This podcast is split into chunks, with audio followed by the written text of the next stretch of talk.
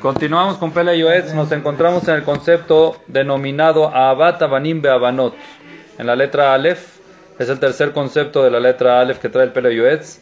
Y sigue con el inicio de que es el amor. Ya hablamos del amor a Kadosh Baruj el amor a sí mismo. Y ahorita estamos en el amor hacia los hijos y las hijas. Dice el Pele Yoetz, Abat Abanim Beabanot Gamken Ateba Mehayebo. Es algo interesante de que el amor, eh, Yosef, podría cerrar la puerta nomás para que no moleste a ellos. Dice el Pelo es que el amor que hay entre un padre y sus hijos es algo natural. Es algo increíble porque es algo natural. ¿Por qué? Porque cuando nace un bebé recién nacido, no hay nada de que te atraiga. No es algo de que me da para que yo me sienta atraído a él. Al revés, te quita sueño, tienes que estar. Y con todo y eso es un amor natural que Hashem creó. Es un amor, conexión, una conexión eh, es un, ese es un tipo de conexión que es conexión sentimental, de alma a alma, que no tiene nada que ver porque me das y te doy, es como lo que dijimos de la pareja, que es lo que tiene que llegar, es una conexión sentimental de alma a alma. Inclusive un cuervo, que son crueles con sus hijos, pero quieren a sus hijos. Eh, de algún modo, ok, quieren a sus pero hay que tener mucho cuidado de que el amor no los lleve en mal camino. Hay veces por tanto quererlos, entonces ¿qué pasa? Se lo le hacer no. El papá no, no le llama la atención al hijo cuando no está haciendo cosas como deben ser. Y cuando lo chiquean mucho y demasiado, lo consienten demasiado, lo autoprotegen entonces el niño se siente que puede hacer lo que quiera y siempre va a tener apoyo. Entonces ese niño va a crecer en qué modo? Modo Efker. Lo que sea, puede hacer. Igual sus papás siempre lo van a querer y siempre lo van a apoyar. Y cuando se meten en un rollo ellos lo van a sacar. Y cuando alguien le hace algo siempre van a estar a su lado. O sea, ese, en ese punto no es correcto aumentar el amor a tal grado de que todo el tiempo esté sobreprotegido y que nunca acepten de que alguien le haga algo o cosas así, sino simplemente es bueno a veces lanzar a los niños a resolver los problemas que hay que ver si ellos pueden. En el momento de que ves que ya no están pudiendo, entonces ya hay que ayudarlos. ¿Correcto o no? Pero el papá no automáticamente quiere más, o sea, lo escucho una vez, quiere más al, niño que se porta mal, o sea, que le da más problemas que al que no, el que no le hace No es una ley, no. Porque está más pendiente de él, se dedica más Lo ale, no, no, eso estamos hablando en niños con problemas, no. No, no con problemas eh, o sea, que problemas físicos, no. Son traviesos. A los traviesos no los quieren más que a los no traviesos, sino quieren más lo aleno. Un padre se conecta más a un hijo lo aleno que tiene problemas de salud. ¿Por qué? Porque le dedica mucho tiempo. Pero la dedicación, esa dedicación hace que haya una conexión entre ellos. Pero con niños de problemáticos, de problemas de, de conducta, que se podían evitar, entonces no siempre aplica. Bueno, vamos a ver. Sigue diciendo el Peleyuetz. Dice el rey Salomón en Mishle. Proverbios capítulo 13, versículo 23. 24. José Shipto sonebeno. Musar. Una persona que le priva el látigo a su hijo, en conceptos de antes, ok, ahorita lo vamos a transmitir a, nuestro, a nuestros tiempos. Una persona que le priva el látigo a su hijo lo odia. ¿No? ¿Cómo crees? Yo lo amo. Sí. ¿Le el qué? El látigo, el castigo, el gol, los golpes. En, la, en aquella época, la, como decían nuestras abuelas, la shahata. El que le priva la chancla, la shahata al hijo, son ebeno, lo odia. Veo a vos, pero el padre que lo quiere de verdad, Shoharo Musar, le da instrucción ética de cómo se tiene que comportar.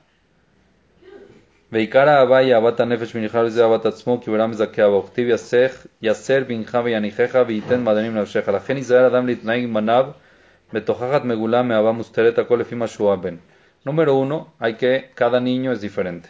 Uno no puede generalizar, cada niño es muy diferente y por eso lo tienen que tratar a cada niño de una manera diferente. Más que nada hay que saber hasta cuándo apretar, hasta cuánto regañar, hasta cuánto llamar la atención y cómo llamar la atención y de qué llamar la atención. Esto es una clase muy, muy chica, o sea, muy pequeña con respecto a la educación de los hijos. Educación de los hijos podemos dar clases, eh, 10 o 15 clases tranquilamente para analizar bien, pero la idea es que cada niño es diferente y que el padre tiene que valorar y tener el barómetro de cuánto apretar y cuánto no, para que no vaya a ser contraproducente, ¿ok? Bekatnuto, por ejemplo, dice el Pele Yoetz, cuando el niño es pequeño y velet que los niños suelen ser tercos. Como son egoístas, egocentristas, porque todo nacieron con que todo les dan, entonces empiezan a ser tercos. Cuando son pequeños, entonces Shev Musar y Arjikena Mimeno, hay que empezar a ponerle sus límites, aunque se pongan tercos, no siempre eh, vencerse o ceder su terquedad, sino uno también se tiene que poner firme con lo que uno dice para saber de que no todo lo que ellos quieren con su terquedad o con su berrinche lo van a conseguir. Hay que tener mucho cuidado. Aquí está hablando el pelo de golpes. Cuando uno, hoy en día no es tan aconsejable, pero esto repito, cuando están las clases de Jinux, si es que damos un curso, hablamos bien en qué casos se puede pegarle a los hijos. Pero hoy en día que ya no es tan aconsejable que igual si le va a pegar es muy importante, dice el Peleyoetz.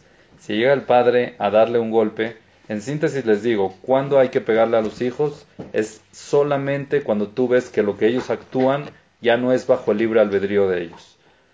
Pasa como una situación en los niños que se les mete un demonio, vamos a llamarlo así, que les entra una locura, que hacen algo que no es normal en ellos. Y necesitan un reset necesitan un reset. Entonces, con una, un pequeñito golpe, no, de verdad, un pequeño golpe, el niño se frena. Y a veces te lo pide. Él necesita que lo frenen, que lo ayuden a frenarse. Entonces, un pequeño golpe es un reset. Pero es muy importante. ¿Dónde? Eh, donde también que sea un golpe en un lugar de que no vaya a hacerlo aleno peligroso, ni a eso, tampoco con fuerza. Y lo más importante es que el papá no lo haga enojado. No lo haga enojado. No. Porque se puede perder la cabeza. ¿Por qué? Porque si el papá le pega a su hijo cuando está enojado, el niño sabe. ¿Qué aprende el niño? Que cuando alguien se enoja, tiene que pegar. Que cuando alguien se enoja, tiene que pegar. Entonces el niño va a aprender que cuando se enoja va a pegar. Eh, simplemente el, el papá tiene que saber que lo que está haciendo es educando. Y si está enojado no puede actuar. Se tiene que primero calmar y después. Es lo Pero pues ya no se puede pegarle a los niños. ¿Ah? Ya no se puede. Entonces, hoy en día, por ejemplo, cada uno según, cada uno según su nivel, ¿ok? Hoy en día, en vez de golpear, por ejemplo, regañan. ¿De qué manera regañas? Un regaño es una herida. ¿Verdad o no? Puedes... ¿Qué le dices al niño y cómo se lo dices? Y también de qué manera. Si se lo dices enojado, el niño entiende que cuando uno habla enojado tiene que hablar así. ¿Correcto o no? Por eso hay que tener mucho cuidado. Ya cada uno en su nivel. Hay niños que sí reciben los golpes, hay niños que no. Igual los golpes son golpecitos de que nada más el niño entiende de que es una alerta, o sea, que es un aviso, que es un reset. No es lo en un desahogo. Eso no está bien. Seguimos. Cuando el niño crece, yo Tergadol, cuando el niño ya empieza a crecer más, Tajat Medim, Cuando el niño ya crece y llega a un nivel, escucha Eli, si el niño crece y llega a un nivel que te puede devolver el golpe, entonces está prohibido la Torah pegarle. ¿Por qué? ¿Ah? ¿Por qué? Porque él te puede volver a pegar y él te pegó. Ah, mi rey. Bienvenido. Yo conozco jóvenes que le han roto la mano. La mamá fue a pegarle a su hijo, el niño se defendió, le rompió la mano. No, yo conozco un caso de unos muchachos que patearon a su papá. Eso existe. Entonces, lo ale no existe. Por eso, si es que hay la posibilidad de que él te pueda devolver el golpe, ya sea defendiéndose o ya sea, déjenme hablar, déjenme terminar, ya sea devolviéndose, ya sea defendiéndose, como sea, él transgrede el isur del ifnei verlo titen ¿Qué es ifnei verlo titen No ponerle un tropiezo a una persona ciego. ¿Por qué él te está pegando? ¿Por qué él te pega? Te pega simplemente porque tú le estás pegando. Entonces, ahí estás tú provocando que tu hijo te pegue y es un insulto de la Torah que el hijo le pega al papá. Entonces, por eso dice el Pele de que no, cuando ya empiezan a crecer, entonces no hay que, no hay que, este, no hay que empezar a, no hay, que cuidarse mucho de si golpearlos o no para tener cuidado. ¿Qué decías, Yosef? No, que está empezando la verano, ¿no? Está empezando la verano, cuando hace que se la regrese el concepto de no poner un tropiezo. Ok. Sheu Gadol Yoter, y ya cuando llega, ya cuando llega el niño a, cuando el niño llega ya a la prepa o a la secundaria, cuando ya llega a la prepa o la secundaria el chavo, Sheno Mekabel Gehará, que ya no acepta que su papá le diga lo que hacer. Déjame en paz. Yo sé lo que hago y yo ya soy grande. No me digas qué hacer, no me digas qué esto. La Shon Rakat y Shaber Garem. Ahí la única forma de poder conquistar o decirle al niño qué hacer es solamente. Aquí hay una silla, ven, yo sé. Es solamente la Shon Raká, con lenguaje liviano. Mira, mi rey, te conviene, no seas tonto, tú te vas a estrellar si no lo haces. Si no me haces caso, entonces te va a ir mal. Nada más en buen, en buena lenguaje. Y hay algo muy importante, dice el Pele Yoetz, algo súper extra importante. Velo yakel ajerim. El honor al niño, el respeto al, al hijo, es igual que a cualquier otra persona o más. No puedes llegar con un señor cuando está tu hijo y decirle, mira, te voy a contar lo que hizo mi hijo. O mira, este es mi hijo el tonto. Lo estás asesinando. Es igual que agarrar a otro. No puedes faltarle al respeto a tu hijo frente a gente. Castigar, regañar, todo lo que sea, siempre hay que tener mucho cuidado de no hacerlo frente a otros. Y hay que intentar de que no sea frente a los otros hermanos, aunque hay veces eso sirve como educación tam- también para los otros. Por ejemplo, ¿qué? Como ejemplo, está bien, está bien. Ah, sirve como ejemplo, correcto. Sirve hay veces cuando es necesario, no lo tienes que agarrar tampoco como rata de laboratorio, el pobre. Pero sí sirve hay veces como ejemplo. ¿Está está bien?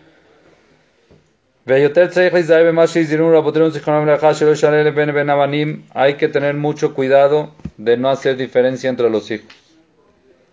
No consentir más a uno que a otro. ¿Por qué? Porque la envidia es muy, muy fuerte. Por ejemplo, yo tengo mucha envidia que mi papá estudia con Yosef Uh, y conmigo no. uh. ¿Entienden o no? Estudia todos los días y yo es mi hermano. ¿Ok? Ah, y conmigo, bueno, sí también estudiaba, pero ahorita ya no estudia. Ah, Con abuelitos, bueno. La regla es Lefida Atum Midotav Shel Ben. La regla es que tan, según la capacidad y las cualidades del niño, el padre tiene que conducirlo de tal manera de que no se le vaya de las manos, prácticamente, que no se descarrile. Si es que el niño le falla al papá, está prohibido que el papá le guarde rencor. Estamos hablando aquí de una pelea de niños chicos contra niños chicos. A veces son niños grandes con niños chicos, el papá con el hijo. Pelea de, no, no, no. Estamos hablando de un ejemplo. Si el niño hizo algo y le pide perdón al papá, el papá lo debe perdonar para demostrarle lo que es el perdón. Para que no vayan a. Ta- Aparte, le tiene que transmitir al niño de que el perdón existe y así hay que ser y se acabó y no pasó nada. Y también para el Shammai muy bien. Pero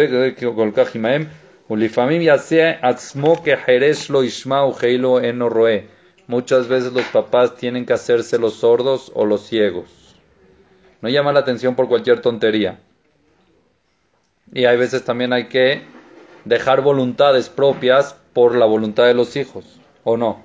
Ahorita Besat Hashem te va a pasar el día, cuando Besat Hashem ya estarán los nietos. Entonces, oye, me lo cuidas, por favor, tengo que salir, pero yo también quería salir, bueno. Pues, hay que dejar la voluntad. Ahora, bueno, eso es en caso ya de mayores, pero en caso de niños chicos también. Muchas veces uno quiere salir, quiere hacer algo, al no, el niño no puede, hay que hacer la tarea, hay que, hay que esto, hay que lo otro. Ves de claro, gadol, Ortez, de Kotnam, Shoben, Nefesh, Banav, Harab. Y Karla, Sudna, Hazbach, La Bina, Minu, Shashomaim. Lo más importante es darle placer a nuestro Padre en el cielo. Que trate de toda forma de enseñarle a sus hijos Torah, ética que sepan qué es Torah Bijlal. Hay, hay padres que no transmiten a su hijo, saben todo el fútbol, el esto, el otro, pero Torah no sabe nada. Cuando se levantan en la mañana no saben qué decir. ¿Qué es Shabbat? ¿Qué es esto? Mato Helko. Si es que uno de sus hijos quiere ir a estudiar una yeshiva, déjalo, es bueno. Es muy buen camino de tener uno de los hijos que sea Talmid Jajam, ¿por qué no? Si son todos mejor también, no pasa nada. ¿Ok? Hay que dejarlos y no frenarlos. Lo más importante es tener y tratar de hacer lo más posible de que los hijos nuestros no sean ignorantes. Que no sean amearetz. Que sepan lo que es un tefilín. Que sepan lo que es una tefilá. Que sepan lo que es Shabbat. Que sepan lo que, que sepan, por lo menos que tengan el concepto. De ahí a que lo lleven a cabo está bien, pero por lo menos que tengan los conceptos. Hay veces ves a gente que no sabe ni de, de, qué le estás hablando. Ni de qué le estás hablando, ¿ok?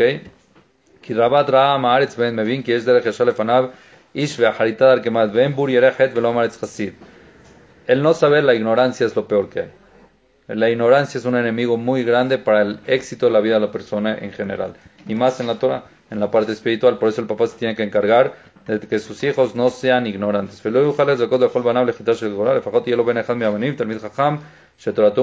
el papá no puede que todos sus hijos sean Talmid Jajamim, por lo menos uno de ellos, que sí sea Talmid Jajam, que se encargue de que uno sea el Jajam de la familia. En Jalab era muy famoso, que de todos todas las familias tenían un hijo que era el Jajam.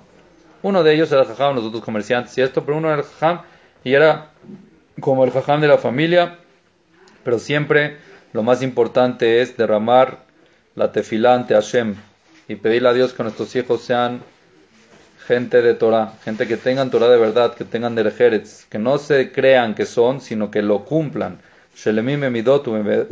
Que sean íntegros en ética, en cualidades y en comportamiento. Megami tanel y Dice aquí el periodista que es bueno hay veces ayunar sobre eso también. Más que nada, la persona debe abrir los ojos sobre las hijas. Tiene que tener los ojos abiertos. Porque uno no sabe qué le va a tocar. Con quién se van a casar. Un hijo, por lo menos, el niño es el que lleva el camino en la casa, ¿no? Generalmente. Pero cuando tienen una hija, uno no va a saber qué, qué va a venir, quién va a ser. Por eso, escuchen bien, Israel Arjikan Mikol Midotraot que tenga mucho cuidado de alejar a las niñas de todas las cualidades malas. Lelandam nashim. ¿Qué tienen que aprender las niñas cuando son jóvenes antes de casarse? A su esposo. A cocinar. Ah, bueno. aparte. Se casan y no saben hacer un huevo. De verdad, hoy en día hay cursos para recién casadas para poder saber cocinar. Se casan y no saben, pero sí saben economía, no sé qué, industrial de no sé qué, y sí saben eh, profesoría de no sé qué y arquitectura, pero no saben hacer un huevo. Está bien. ¿Ah, sí? ¿Qué tiene de malo? Ah, ok. ¿Cómo está bien? ¿Qué es que tiene de malo? Cada día me Bien, está se O sea, no va a ser el que cocina. Vienes, cocinas. vienes cansado de trabajar y Ella también trabaja.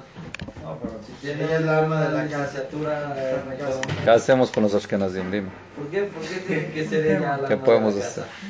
¿Eh? ¿Por qué ella tiene que ser la la así es la mujer, la mujer tiene que estar en la casa. No. Sí, la mujer es para el hombre en la casa. Ashkenazim. ¿Según quién? Según la Torah.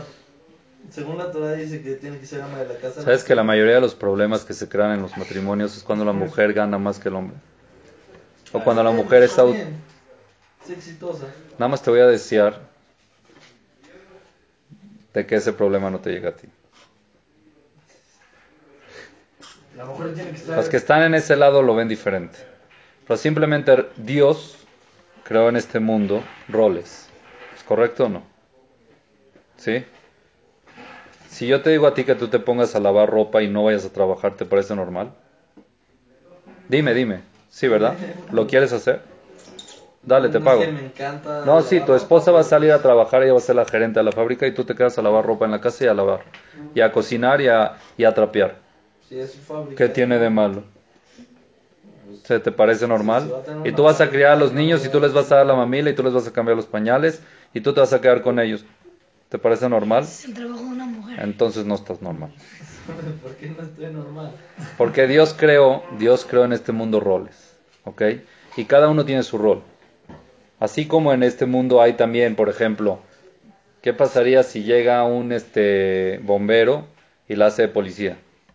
Señor, tú estás hecho para ser bombero, no, no seas policía. Si quieres ser policía, tienes que ser policía. Dios creó a los hombres. Y en el hombre le creó una maldición, que la maldición es Bezeata Peja Tojalejem, trabajar. Esa maldición no aplica a la mujer. Tú conoces a un un hombre que diga, yo quiero tener la maldición de la mujer, ¿sabes qué? Yo quiero tener el sufrimiento de los partos. ¿Conoces algo así? Bueno, la mujer que se mete a trabajar está haciendo eso. Pero algunas lo hacen por gusto. ¿Ah? Algunas lo hacen por gusto, no es que... Qué triste que se metan a una maldición por gusto, ¿no? Es normal de que una persona quiera una maldición por gusto. Eh, igual trabaja. Pero no puede ser una maldición si un trabajo te gusta. ¿Ah? No puede ser una maldición. Está diciendo la Torah que es una maldición. ¿Cuál es la mejor bendición? Que no te paguen. Trabajar poco y ganar mucho, ¿es correcto o no? El trabajo es una maldición. Dios maldijo al hombre con el trabajo. Lo peor del trabajo es que la gente le gusta. Entonces una maldición que te gusta es la maldición más grande que hay. No te pagan. ¿Entendiste o no entendiste? No tengo tiempo ahorita para concentrarme en eso, lo vimos hace poco. Pero tiene un día, Besat Hashem, cuando estén ustedes, ustedes dos, cuando estemos en un shiur que no sea esto de Pele Yoetz, vamos a, tra- a tratar ese tema a fondo para que vean la perspectiva de la Torah correcta con respecto a eso. Porque hoy, hoy en día el mundo ha cambiado la mentalidad y es una mentalidad errónea que ha creado millones de problemas. Se los digo porque yo estoy cuando se divorcia la gente. Claro, Ustedes nada más están cuando se casan. Claro, nada más ven el- la cantidad de divorcios que hay. Ustedes no ven la cantidad de divorcios. Yo divorcio. Y en el betting cuando llegan y preguntamos por qué, hay un común denominador. En la mayoría. Ah, no, no, no te voy a decir ahorita los detalles, pero cuando lo hablemos de Zat Hashem, lo vamos a hablar con, con calma. Y si te gusta trabajar, Ustedes encárguense lo suyo y ya. Ustedes van a, ustedes tienen que ir, tienen que ser, número uno, no ignorantes. Que cuando te pregunten qué es Shabbat y qué es Muxés, sepas lo que es. ¿Ok? Así como no quieres ser ignorante en fútbol, ni en esto, ni en el otro, tampoco seas... Esta no es, no es una maldición. ¿Qué? Sí, es un trabajo digno y... Espérate, no, no nos vamos a meter ahorita en eso. Ya, hoy. Para Messi sí, Niños. para los demás. jóvenes. No ahorita vamos a hablar, no vamos a hablar de eso, ¿ok? Eso ya les dije, se los prometo una clase, Bezrat Hashem. Belín Eder, que es con tatuajes por todos lados, son giros todos los futbolistas. una, Belín Eder. Ya, ya, ya, no quiero desviarme del tema. Una clase Bezrat Hashem lo vamos a tocar con mucha calma y con ahorita estamos en otro tema. Ustedes encárguense de que Bezrat Hashem, ustedes sean, tengan conocimientos, que ustedes tengan un trabajo digno y que quieran que sus hijos también sean así. Punto. ¿Ok? Eso es lo que ustedes tienen que tener en la cabeza. Dejó la edad, cada padre debe conocer a sus hijos, debe conocer muy bien las trampas de sus hijos, cuando le está haciendo la movida, ¿ok? Hay niños que se las saben jugar. Hay que alejar al niño lo más que se pueda que haga cosas sin que el padre sepa. Porque cuando el niño empieza a esconder al papá por miedo del papá, está mal el papá por meterle ese miedo, ya cuando se estrella ya no tiene quien lo saque. Ya va a ser muy tarde, ya va a ser muy difícil sacarlo. Cuando el, el niño le confía todo al padre, entonces el papá se da cuenta en el momento en que el niño está cayendo y lo puede sacar fácil. Pero cuando no confía, ya lo encuentra en una situación que es mucho más difícil sacarlo, ¿ok?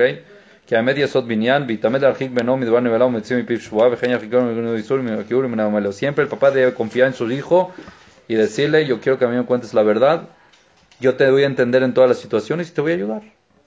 Pero cuando el niño tiene pánico del papá, entonces ahí se esconden las cosas y al final termina el papá encontrándolo en situaciones no tan bonitas. Bueno, Albeja Berima Raim Osim, hay que tener mucho cuidado de los amigos malos, las malas influencias. ולכן יעזור חי להרחיק בניו מן החולותה ככל הבא לידו להשתדל עליהם בכל עוד שילכו דרך טובים ולחות צדיקים ישמורו. Siempre hay que aprender, de todos hay que aprender, de los amigos buenos y de los amigos malos. De los ami- amigos buenos uno tiene que aprender a pegarse a ellos y quedarse con ellos. De los amigos malos hay que aprender qué no hacer y aprender a alejarse de ellos. ¿Ok? Hay que saber poner la barrera. Al principio es muy padre y todo, lo, pero al final te termina también llevándote contigo y estrellando.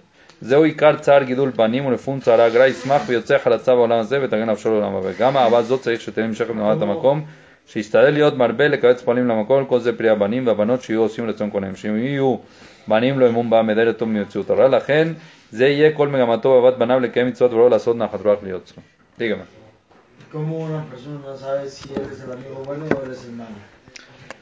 Si